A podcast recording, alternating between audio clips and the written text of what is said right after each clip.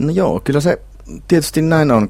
Kaikki ikääntymiseen liittyvät muutokset niin kuin luustan ja lihasten osalta niin on vääjäämätön tosiasia jokaiselle meistä, mutta se missä määrin ne kohtaa on sitten hyvin paljon omien valintojen kautta tuleva asia. Tietysti tässä osteoporoosissa niin kuin monessa muussakin sairaudessa niin genetiikka on hyvin vahvasti läsnä ja se selittää reilun puolet varmasti sairauksista, mutta omilla elintavoillaan ja liikunnalla ja ravitsemuksella on tässä kuitenkin iso merkitys.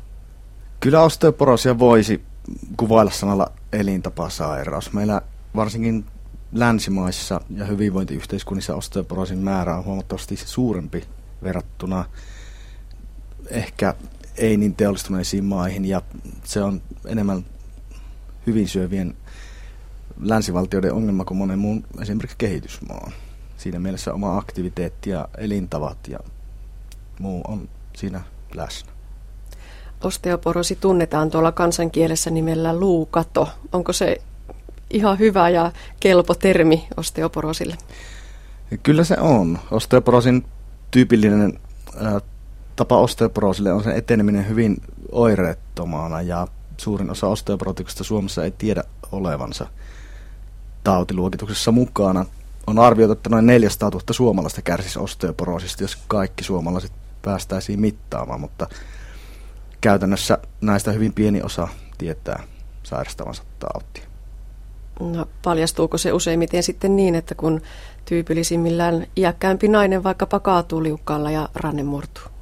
Kyllä, joku pienenerginen murtuma, niin kuin sanotaan. Se voi olla kaatuminen, se voi olla kovan yskäisen aiheuttama kylkiluun murtuma, se voi olla äkillisen noston aikana tapahtunut nikaama murtuma, ja tämän tyyppiset spontaanit murtumat on yleensä ensimmäinen merkki siitä, että kyseinen ihminen sairastaa osteoporoosia ja hakeutuu sitä kautta hoitoon kuullakseen, että on yksi taudin kantajista. Meillä on noin kolmesataaneljäkymmentätuhatta murtumaa vuosittain Suomessa, jolla on osteoporoottinen tausta, eli pienenergisen voiman seurauksena on syntynyt murtuma. Ja nämä tietysti on aika iso kustannus yhteiskunnassa.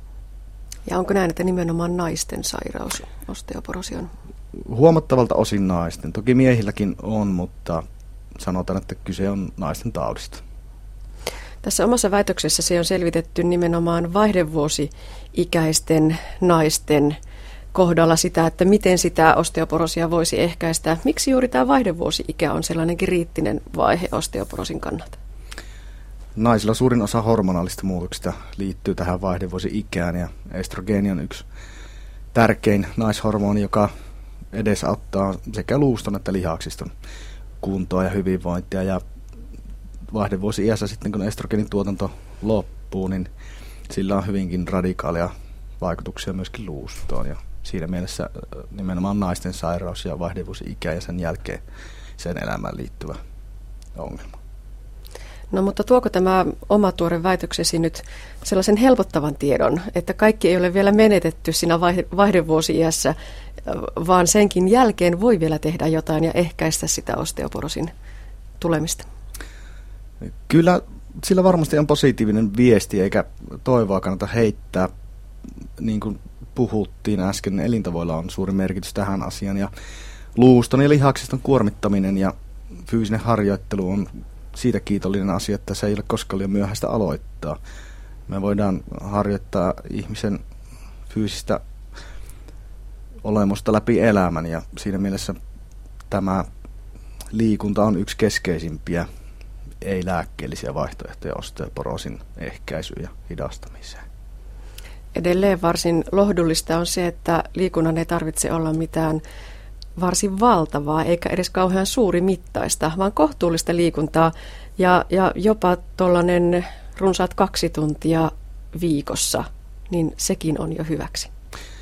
Joo, me seurattiin naisia täällä Kuopion läänissä, joita on nyt tämän Osträt-tutkimuksen tiimoilta seurattu jo parisenkymmentä vuotta ja kartoitettu heidän liikuntatottumuksiaan ja katsottu, kuinka tällainen tavallaan elintapaliikunta, jatkuva, jo rutiiniksi muodostunut liikunta näkyy heidän luustossaan, ja selvästi on nähtävissä se, että jos naiset olivat liikkuneet kaksi puoli tuntia tai enemmän viikossa, sillä oli positiivinen vaikutus tähän luuston lujuuteen ja niin sanottuun mineraalitiheyteen, jolla myöskin osteoporoosia määritetään.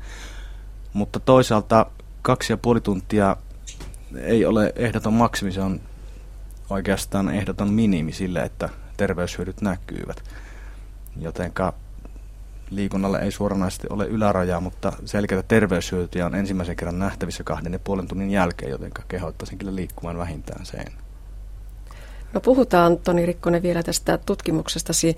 Tässä tutkittiin siis nimenomaan naisia ja heille tehtiin tällaisia luuntiheysmittauksia reisiluun ja lannerangan alueelta. Ja nämä sitten edustivat koko luuston terveyttä, mutta kuinka hyvin me voidaan kurkata sinne luun sisään ja, ja todeta, että, että osteoporoosia tai ei? Joo, meillä on erilaisia kuvantamismenetelmiä käytössä ja tietysti tänä päivänä äh, helpoin tapa mitata on niitä niin sanotulla D X A-mittauksella, jolla me voidaan arvioida luuston mineraalin määrää ja sitä kautta meillä on melko tarkka käsitys siitä, kuinka vahva tämä luu on. Ja nämä mainitsemasi kaksi aluetta, lanneranka ja reisiluun kaula, on ne tyypillisimmät alueet, jonne myöskin tulee osteoporoottisia murtumia. Ja näistä tietysti reisiluun kaula, eli lonkkamurtuma, on, on vakavin osteoporoosin muoto. Ja sen takia sitä sitten tältä alueelta seurataan ja määritetään tätä luuston kuntoa. Mutta tutkimustoiminta sen suhteen, että saataisiin menetelmiä, joita voitaisiin käyttää vaikkapa ihan rutiininomaisesti seulonnan tapaan, niin, niin se tutkimusaktiviteetti on varsin voimakasta. Joo, äh, osteoporoosimääritys ei ole varsinaisesti terveyskeskustason laitteistolla tehtävissä, eikä sitä ole oikeastaan seulottu Suomessa. On kuitenkin päädytty siihen, että varsinaisen seulontaan ei olisi kovin kustannustehokasta lähteä ja toisaalta meille tärkeitä on juuri nämä korkean riskiryhmän ihmiset, joilla on heikko lihasvoima ja tietenkin hauras luusto, mutta kokonaisuutena murtuman riski koostuu useista muistakin tekijöistä kuin pelkästä haurasta luustosta ja osteoporoosin määritelmä nyt on yleensä katsottu niin, että joko lannerangan tai reisiluun alueella on riittävän matala luuntiheys plus ehkä aikaisempi murtuma riittää tähän määritykseen. Tässä on myöskin hirveän tärkeää näiden mittausten lisäksi yleensä tiedustella ihmisten aikaisempaa murtumahistoriaa, joka saattaa antaa jo viitteitä siitä, että osteoporoosi on käsillä, vaikka sitä ei olisi edes vielä mitattu. No nyt on puhuttu siitä liikunnasta. Toinen tärkeä kokonaisuus tässä väitöksessäsi oli tämä lihasvoiman ylläpito. Mitä niistä tuloksista voi sanoa?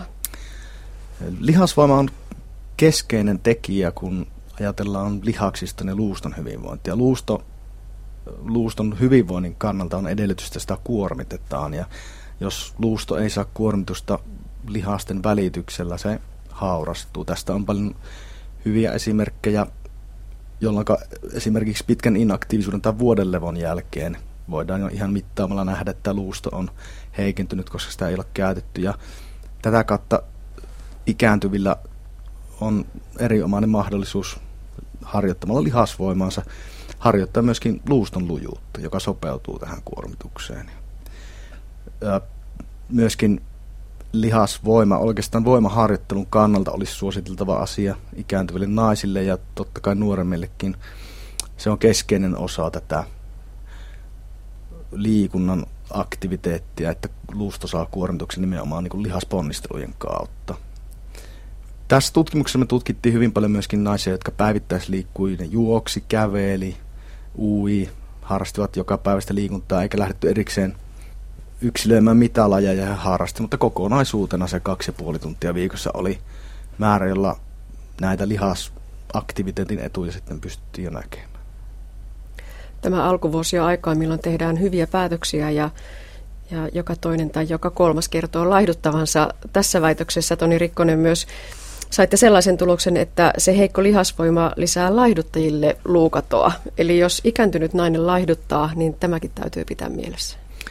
Kyllä. Laihduttajille olisi hyvänä ohjeena aina sanottava, että jos laihduttaa, huolehtii silti ruokavaliostaan. Eli syömättä jättäminen kokonaisuudessaan ei ole hyvä tapa tai ainakaan terveellinen tapa pudottaa painoa. Ja samalla kun suunnittelee itselleen dieettiä tai suunnittelee pudottamassa painoa ja vähentämällä syömistä, niin lihasvoiman ylläpitoon tulisi kiinnittää huomiota.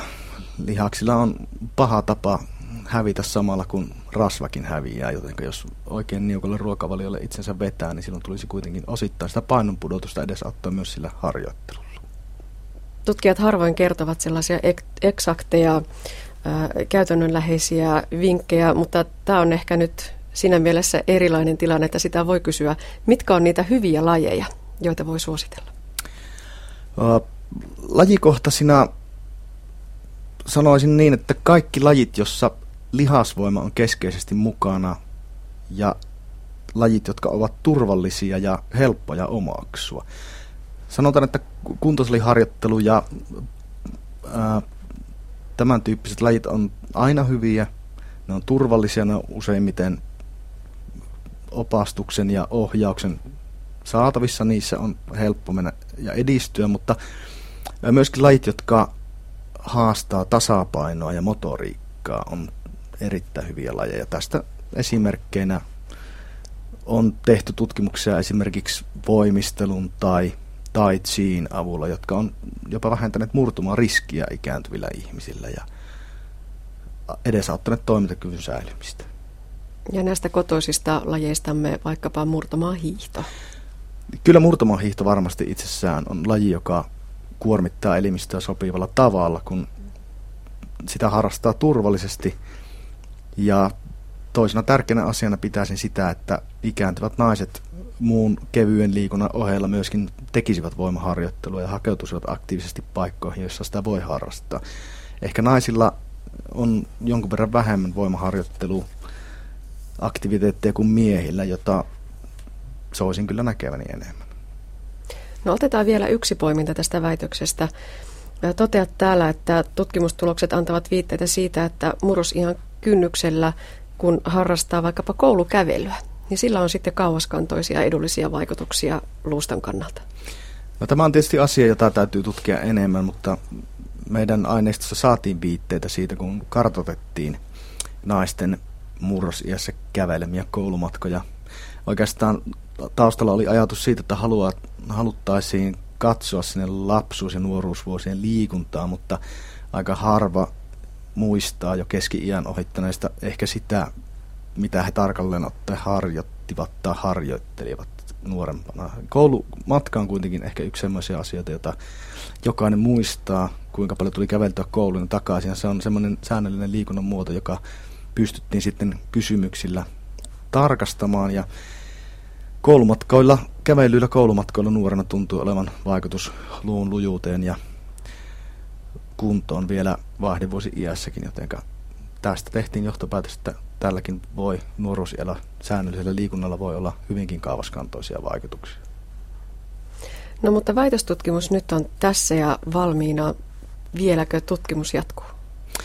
Joo, kyllä meillä tutkimukset kovasti jatkuu. Tämä OSTREP-projekti, jossa josta tämäkin kirja tehtiin, on kaksikymmentä vuotta nyt ollut seurannassa ja parasta aikaa valmistellaan jo toivon mukaan ensi vuonna alkavia kaksikymmentäviisi-vuotisseurantoja. Ja mukana on kaikki Kuopion läänin naiset, jotka on vuonna tuhatyhdeksänsataakahdeksankymmentäyhdeksän sinne kutsuttu. Iältään noin neljäkymmentäseitsemän viisikymmentäkuusi-vuotiaat ja nykyään heidän keskiikkä alkaa olla jo seitsemänkymmentäseitsemän vuotta. Ja meillä on sikäli ainutlaatuinen aineisto, että maailmassa näin pitkiä seurantoja hyvin vähän löytyy, ja tarkoitus on työskennellä tässä mukana ja myöskin edelleen mennä syvemmälle lihasvoimaan ja luuasioihin. Ja meillä on myös sarkopeniaa tutkiva projekti, jossa pyritään tarkastelemaan ikääntyvien naisten lihasmassan määrää ja katsomaan, kuinka sen vaikutukset luustossa näkyvät.